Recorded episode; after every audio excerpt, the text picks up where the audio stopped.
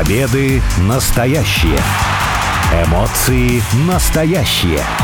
Травмы настоящие. А все остальное по сценарию.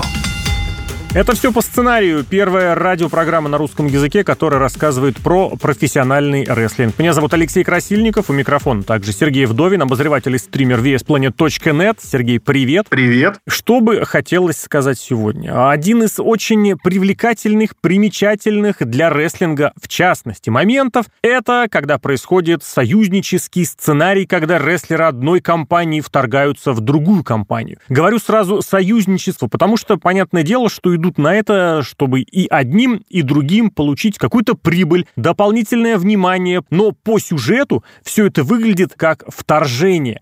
Вообще вот это слово «вторжение», оно очень привлекательно звучит, и непосредственно начало 22 года дало как раз еще одно такое вторжение. Это уже даже не в первой двойке по крупности компании. Это компания Ring of Honor, ROH, которая вообще, как многие думали, закрылась, и представители этой компании объявились на шоу другого промоушена собственно, Impact Wrestling. Появилась своя вот эта банда из нескольких человек, напали на всех, побили всех, утвердились, и вот, смотрите, мы здесь есть. Вообще, а какие у тебя ожидания есть от такого сюжета, учитывая, что на дворе 2022, а речь идет про вторжение, ну, актуальность которых, может быть, далеко не самая свежая? Это в первую очередь будет выгодно компании Ring of Honor, потому что у них дела идут не очень хорошо. Они на полгода вообще выпали абсолютно, сказали, что мы пока не будем никаких шоу проводить. Рестлер рестлеры этой компании выступают и защищают титулы на шоу других компаний, в частности, GCW, например, выступают. И мне кажется, это просто ну, подработка для рестлеров э, Ring of Honor. Другим ничем объяснить очень сложно, потому что действительно в 2022 году одна компания такого уровня в другую вторгается, чтобы что-то сделать. Не какой-то хит, это не какой-то срыв масок и тому подобное. Просто понятно, что на территории инди-рестлинга, такого вот более высокого инди-рестлинга в США, сейчас все как-то друг с другом дружат.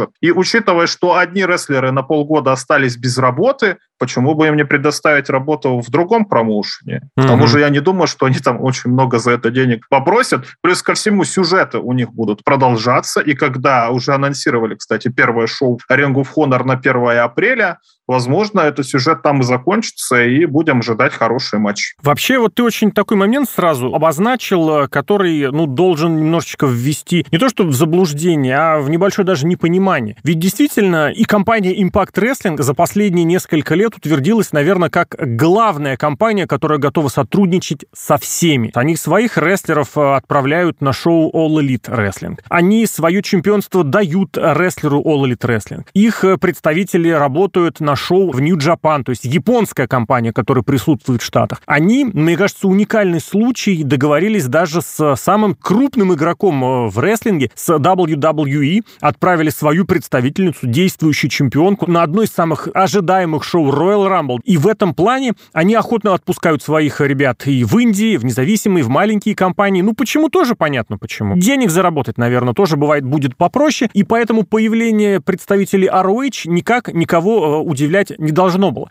Другое дело, это именно обставлено как представители ROH. Они же могли назваться какой-нибудь группировкой. Те э, ребята, которые вошли в вторжение, Майк Беннет, э, Мэтт Тейвен, Мария, Винни, которые присутствовали, они раньше были в группировке королевства, в самом ROH. То есть, по сути, у них уже была какая-то сбитая своя команда, интересы которой они могли представлять. Здесь же все-таки больше подается именно как мы из другой компании. Другое дело, что в NXT в свое время в подготовительной площадке WWE образовалась группировка неоспоримых. По сути, это тоже были выходцы из ROH. И гипотетически можно было тоже бы сказать, что вот посмотрите, это вторжение другой компании в наш подготовительный промоушен. Но там было сделано иначе. Там им дали свой бренд, свой собственный гиммик. Здесь же это наши против ваших. Что здесь может быть лучше? Вот опять же, для импакта и ROH. Потому что здесь я вижу и плюсы и за, и против. В первую очередь это, конечно, положительно, потому что, кстати, что одно шоу, что другое, оно выходит на национальном телевидении. Impact Wrestling, кстати, в России можно официально посмотреть. Поэтому какие-то аудитории зрителей, они все равно пересекутся. Возможно, какая-то какая-то аудитория людей, которые смотрели Ring of Honor, будут смотреть Impact Wrestling. И рестлеры, опять же, свою аудиторию не потеряют. И Impact Wrestling свою новую аудиторию, возможно, найдет. Во-вторых, для самих рестлеров это тоже важно. Есть такое понятие ринг раста, ржавчина такая, когда ты выходишь на ринг и перед этим долго не выступал. Желательно регулярно выступать перед зрителями, тоже не терять контакт со зрителями. Если ты выступаешь в Impact Wrestling, там зрители тоже есть, они тоже очень хорошие, и соперники тоже очень хорошие. Ты этому не будешь подвержен, ты будешь держать себя в форме и хорошие матчи при этом показывать. В-третьих, это сюжет. Сюжет — это основная движущая сила в любом рестлинг-промоушене, вообще в профессиональном рестлинге в принципе. Благодаря сюжету люди смотрят, благодаря сюжету люди не вываливаются из происходящего и остаются вовлеченными. Поэтому если какой-то новый сюжет это дает, то это очень большое преимущество. Если, опять же, повспоминать исторически, ведь, да, можно разделить все эти вторжения на две части. С одной стороны, когда действительно приходят представители другой компании и устраивается какое-то и противостояние, и матчи, и порой они проходят и там, и там. И есть вторая часть, когда своих сотрудников выдают за представителей э, другой компании. Наверное, самое известное вторжение в этом плане оно и было именно по второму пути проведено. Это 96 год, это когда так называемые аутсайдеры Кевин Нэш и Скотт Холл, которые еще за несколько месяцев до того выступали в WWF под именами Дизель и Рейзер Рамон, вдруг внезапно взяли и нарисовались на шоу WCW, компании, которая противостояла WWF, которая не побоялась поставить свое телевизионное шоу параллельно с основным телевизионным шоу WWF. И вот тогда внезапно, в 96 году, в конце мая, на шоу WCW появился представитель, как все думали, конкурирующей компании WWF. You know Вы все знаете, кто я такой. Но вы не знаете, зачем я здесь. Где миллиардер Тед? У меня есть для него вызов. Для него и любого другого в WCW. А. Вы хотели войну? Хотели войну? Вы ее получите. Но опять же, мы говорим о том, что есть э, вторжения настоящие, и можно такие примеры тоже вспомнить, когда, например, рестлеры WWE объявлялись на шоу ECW и, кстати, наоборот. Были вторжения, когда CZW и ROH настолько мощно друг с другом враждовали и конфронтации устраивали, что у фанатов на самом деле были потасовки, драки и серьезное, мягко говоря, разногласие. Хотя, с другой стороны, надо признать, что у фанатов CZW разногласия были практически с каждым. Было и в Японии, собственно говоря, тот самый пример э, со Скоттом Холлом, с вторжением, с созданием нового мирового порядка. Во многом уходил корнями в противостояние New Japan Pro Wrestling и UWFI, который состоялся чуть ранее. Но при этом мы, опять же, возвращаемся к тому, что как-то на основной, наверное, сцене этого происходит не так часто. По идее, если бы вторжение, ну, как сказать, работали, ну уж, наверное, в WWE сразу бы на это обратили внимание и устроили либо все вторжения New Japan, с которым худо-бедно контакт налажен, либо с тем же с импактом, с которым есть очень хорошие взаимоотношения. Ну, там единственное, что смогли сделать, это вторжение ECW и WCW в начале 2000-х, которое, мягко говоря, не сдалось, но которое потом пережевывали уже очень и очень долго по-новому. И там, когда последний раз? В 2015 году, наверное, был, да, когда матч игрока и Стинга устроили. Мне кажется, компания WWE, она в каком-то подобном пиаре, она не нуждается. Это компания, которая находится на вершине пищевой пирамиды профессионального рестлинга. И понятно, что если кто-то будет вторгаться в нее или она будет вторгаться куда-либо, Вестов это предоставит компании другой, потому что WWE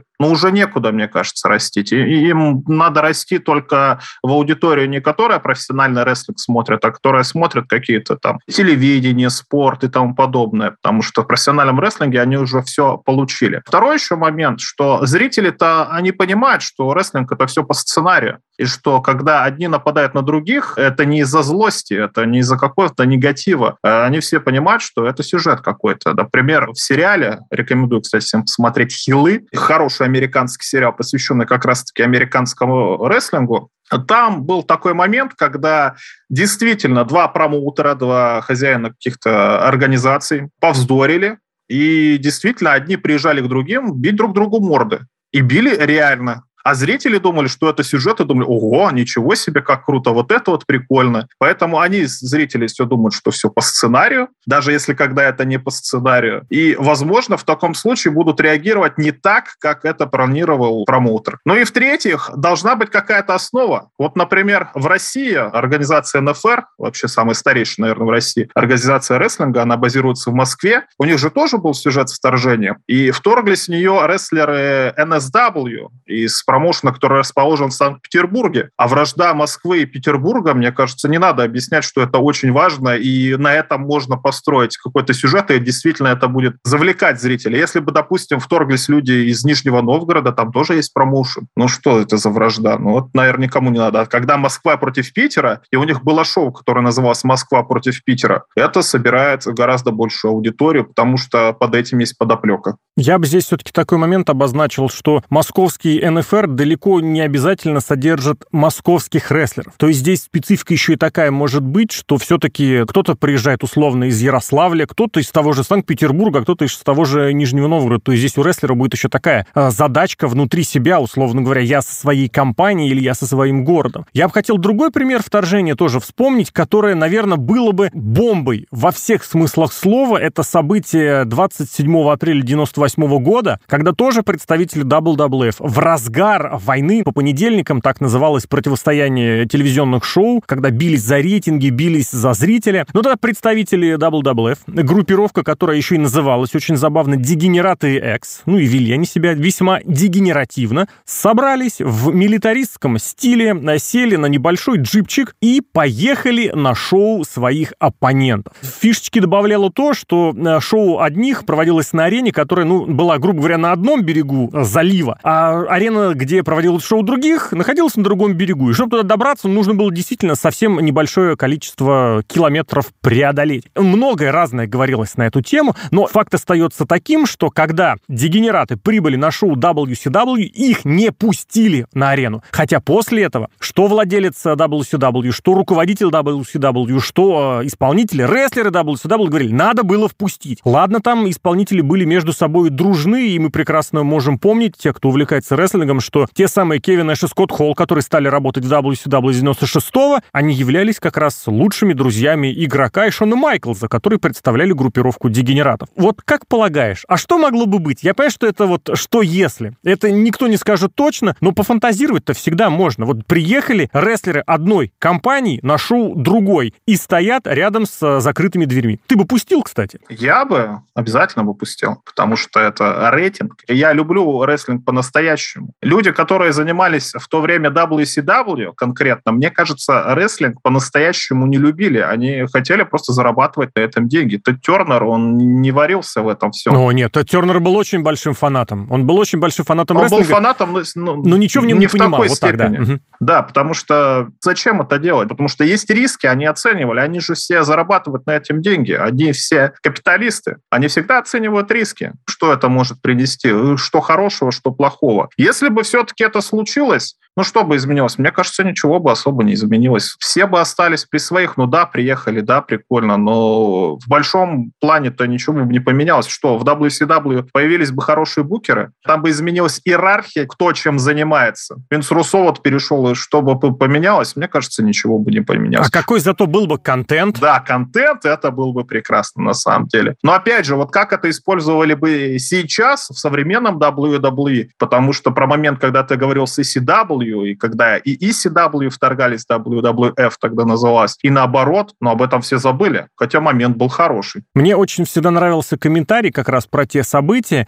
и мне кажется, вот он действительно, он бы все успокоил. Нужно было отправить э, встречать такого, или сопровождать такого рестлера, которого зовут Хаку, он же Менг. Просто нужно понимать, что это человек, который, ну, я не знаю, он никаких фильтров вообще не имеет. Ты упомянул очень хороший момент, когда реально приезжали драться, пусть и в сериале, а все думали, что это сюжет, сюжет. Ну вот Менко, у него в истории были случаи, когда он и руки, и ноги ломал своим оппонентам, кому-то в драке уже, правда, вне рестлинг-ринга и глаза выдавливал. Поэтому вот если бы отправили Менга, ну давайте, вы приехали, вас пятеро, что вы будете делать? Другое дело, что тут бы, конечно, попав на чужую территорию, вот в эту самую в закрытую арену, телевизионщиков, наверное, вместе с ними не пустили, и это действительно был бы такой контент, который бы стал эксклюзивным именно для принимающей стороны. И как бы, что бы ни завершилось, это было бы эксклюзивом именно для них. И все, что бы делали представители другой конторы, даже если бы это были победы, это все равно бы воспринималось как достижение компании, которая это покажет. Это наши кадры, это наши фотографии. Другая компания ничего бы из этого получить бы не смогла в плане того самого телевизионного контента, в плане рейтингов. Они максимум могли бы бахвалиться, как это произошло, и что они кого-то победили, но посмотреть-то на это можно было бы только у других. И опять же мы возвращаемся к тому, что там вот действительно такого прям уж кровной вражды, кровного противостояния, конечно, не было. Все были друг с другом друзья и переходили очень часто. Тем не менее, вот этих кадров, да, мы не получили. Поэтому,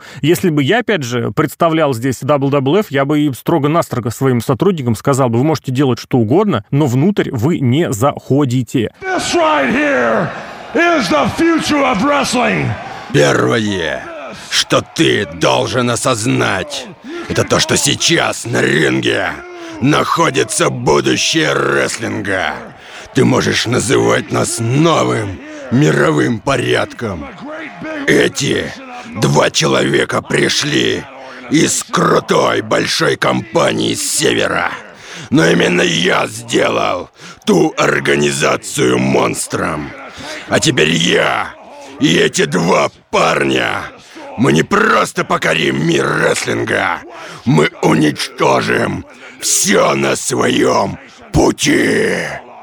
Еще одно вторжение, которое я предлагаю тебе вспомнить, оно было тоже при участии, кстати, тех же самых лиц. Уже э, компания TNA, ее рестлеры, причем, кстати, некоторые из которых принимали участие в тех событиях 98 года, они отправились на шоу WWF. Отправились с телевизионщиками. Они снимали там свои кадры. Они очень мирно себя вели, они угощали печеньем э, тех, кто их встретил. И при этом это было очень э, странно, потому что замазывали лица тех, кто вышел с ними пообщаться, чтобы, не дай бог, не нарушить нарушить никаких авторских прав. Но, тем не менее, это было, и это тоже можно было посмотреть, это было очень здорово. Это было всего в середине двухтысячных, когда, ну, вот это противостояние на уровне вы, WWE, и мы, компания TNA, вот мы друг с другом всячески яро противостоим. Мы хотим делать контент лучше, мы хотим делать рестлинг лучше, более того, мы его делаем лучше. Вот там как раз и было. Запустили э, внутрь, и как-то оно действительно чего-то не получилось. Может быть, оно и от э, задумок-то зависит, учитывая, что в рестлинге действительно все по сценарию. И импровизировать можно до бесконечности, но ровно до той поры, пока у тебя не кончаются идеи. Ну, видишь, такая штука, что рестлинг, он работает в первую очередь на ринге и в зале. То, что происходит, например, за залом или где-то на улице, или вот то, что сейчас происходит в Твиттере, или сейчас происходит в видеоблогах участников, это уже не рестлинг, и оно не работает как рестлинг. Я не знаю почему, но ощущение того, что двигается где-то сюжет, это только это, если происходит происходит либо на ринге непосредственно, либо, например, снято, но показывается зрителям, которые сидят на большом стадионе, это смотрят и как-то на это реагируют. То, что происходит за рингом, вообще никак не, не реагирует. Угу. Мы же все прекрасно понимаем, что это живые все люди, что у них есть свои интересы, что человек может играть одного персонажа, а в жизни быть совершенно другим. Есть, конечно, люди, которые это могут сочетать, но их единицы. И поэтому, если выйдет гробовщик, например, да, да, вот с середины конца нулевых годов, который уже совсем мертвец и серьезный, но в футболке, я не знаю, слеер и будет говорить какие-то вещи, ты не будешь его воспринимать. Ты понимаешь, что да, это гробовщик, да, что он даже был некоторое время назад э, в образе байкера, такого рокера, но сейчас-то он выступает по-другому, он может делать что угодно, но это не гробовщик, это не будет работать. Так и здесь это не сработало, потому что они где-то там ходили. Надо было выходить в зал, и надо читать какое-то промо перед зрителями, как зритель бы на это реагировал. Это же тоже есть такой вот момент, когда, например, ты смотришь КВН, например, да, по телевизору, либо в зале. Два Если в зале КВН, все да. смеются,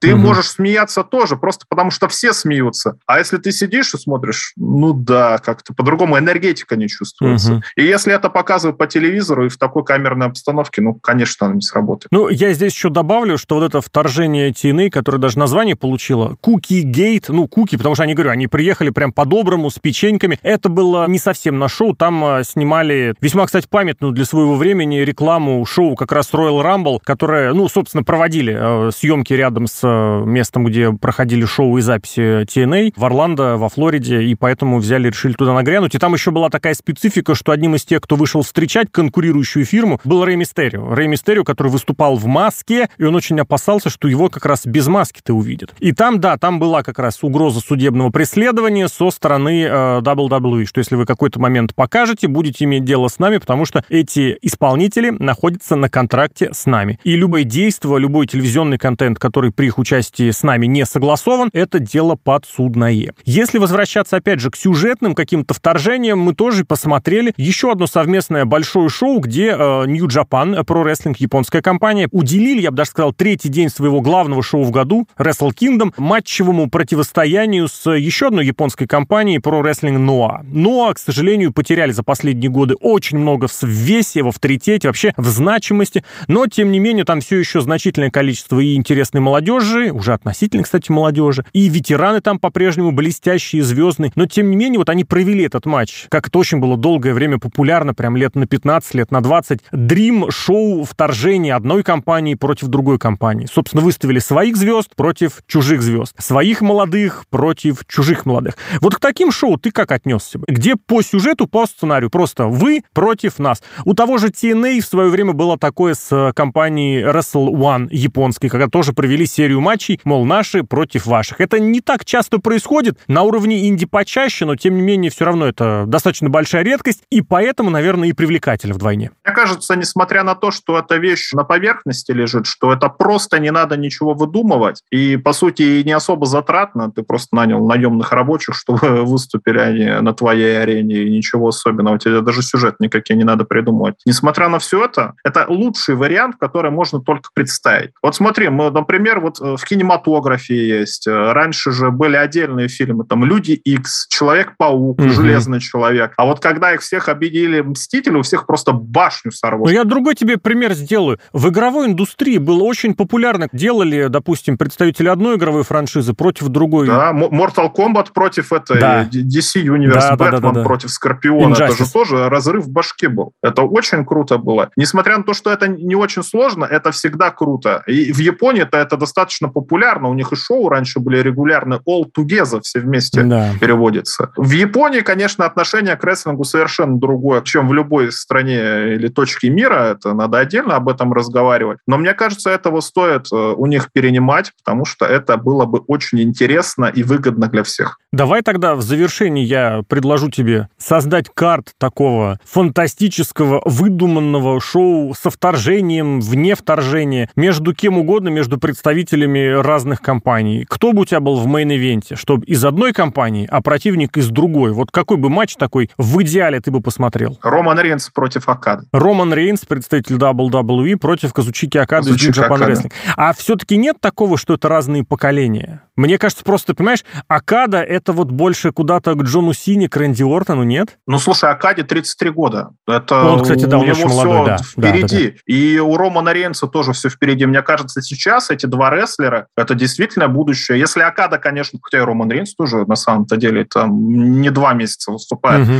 тоже уже несколько лет. Другое дело, что Казучика Акада на вершине Олимпа находится давно. Я вообще считаю, что это один из лучших рестлеров не только поколения, а вообще всех времен и по качеству исполнения, по харизме вообще, в принципе. И Роман Рейнс себя очень хорошо сейчас показывает. Мне кажется, такой матч, но тут уже надо делать сюжет. Вот просто так такой матч не ну, сработает. Да. Тут надо делать. И у них, кстати, в принципе-то философии и взгляды, как у персонажа, на рестлинг разные. Поэтому было бы интересно посмотреть. Хорошо, а если в этот же кард вписывать Брока Леснера, другого нынешнего чемпиона с э, мировым статусом, чемпион WWE, или ему здесь никто не будет нужен, кто угодно? Брок Леснер это, это феномен. Угу. Броку Леснеру нужен только А с кем у него матча-то не было? Мне кажется, со всеми, с кем он мог провести какой-то хороший матч. С кем вот хотел, только Бобби да. Лэшли остался. Но это Но внутри через три WWE, недели мы да. этот матч посмотрим. Мгм. Да, и это внутри WWE. Хорошо, а из All Elite Wrestling ты кого-нибудь бы выдернул для того, чтобы посмотреть внешне? Я понимаю, что там одна из главных звезд сейчас это Брайан Дэнилсон, которого мы совсем недавно видели в WWE, а условные Кенни Омега или те же Young Bucks, они долгое время провели и на инди-сцене, и в том же в Нью-Джапане, кстати. То есть значительная часть матчей, скажем, у того же Акады против Омеги была, и многими считается как едва ли не серия лучших матчей вообще в истории. Или в этом смысле All Elite Wrestling будет э, немножечко в стороне? Ну, тут сложно сказать на самом деле, потому что, несмотря на то, что All Elite Wrestling сейчас, наверное, компания номер два в мире, Мгм. но вот чтобы назвать рестлера какого-то лицом All Elite Wrestling, ну, если только Коди Роудс, но мы тоже понимаем, что Коди Да. Роудс это выходец из WWE, там нету своего самородка какого-то. Кенни Омега выходец из Нью-Джапана. Ну, вот только Адам Пейдж... Подожди, то ты тоже из Ароич. Свои-то звезды у них действительно, кто Сэмми Гевара, Дарби Аллен, да МДФ. Некому выйти защищать честь AEW. Пока, к сожалению или к счастью, нету, потому что, к сожалению, что такой сюжет не привести, а к счастью, что мы можем наблюдать в реальном времени становление новой звезды. Я бы, кстати, э, нашел бы такой вариант на матч. Я бы с огромным удовольствием посмотрел бы матч э, Young Bucks против э, братьев Уса. Потому что что одни, что другие — это блистательные команды. И в этом смысле это было бы абсолютно точно очень крутое, очень э, серьезное зрелище. В остальном, наверное, да, это каждый может здесь вот эти вот э, матчи такого гипотетического шоу представить себе самостоятельно и исключительно в рамках того, что интересно, просто потому что каждому действительно в рестлинге интересно.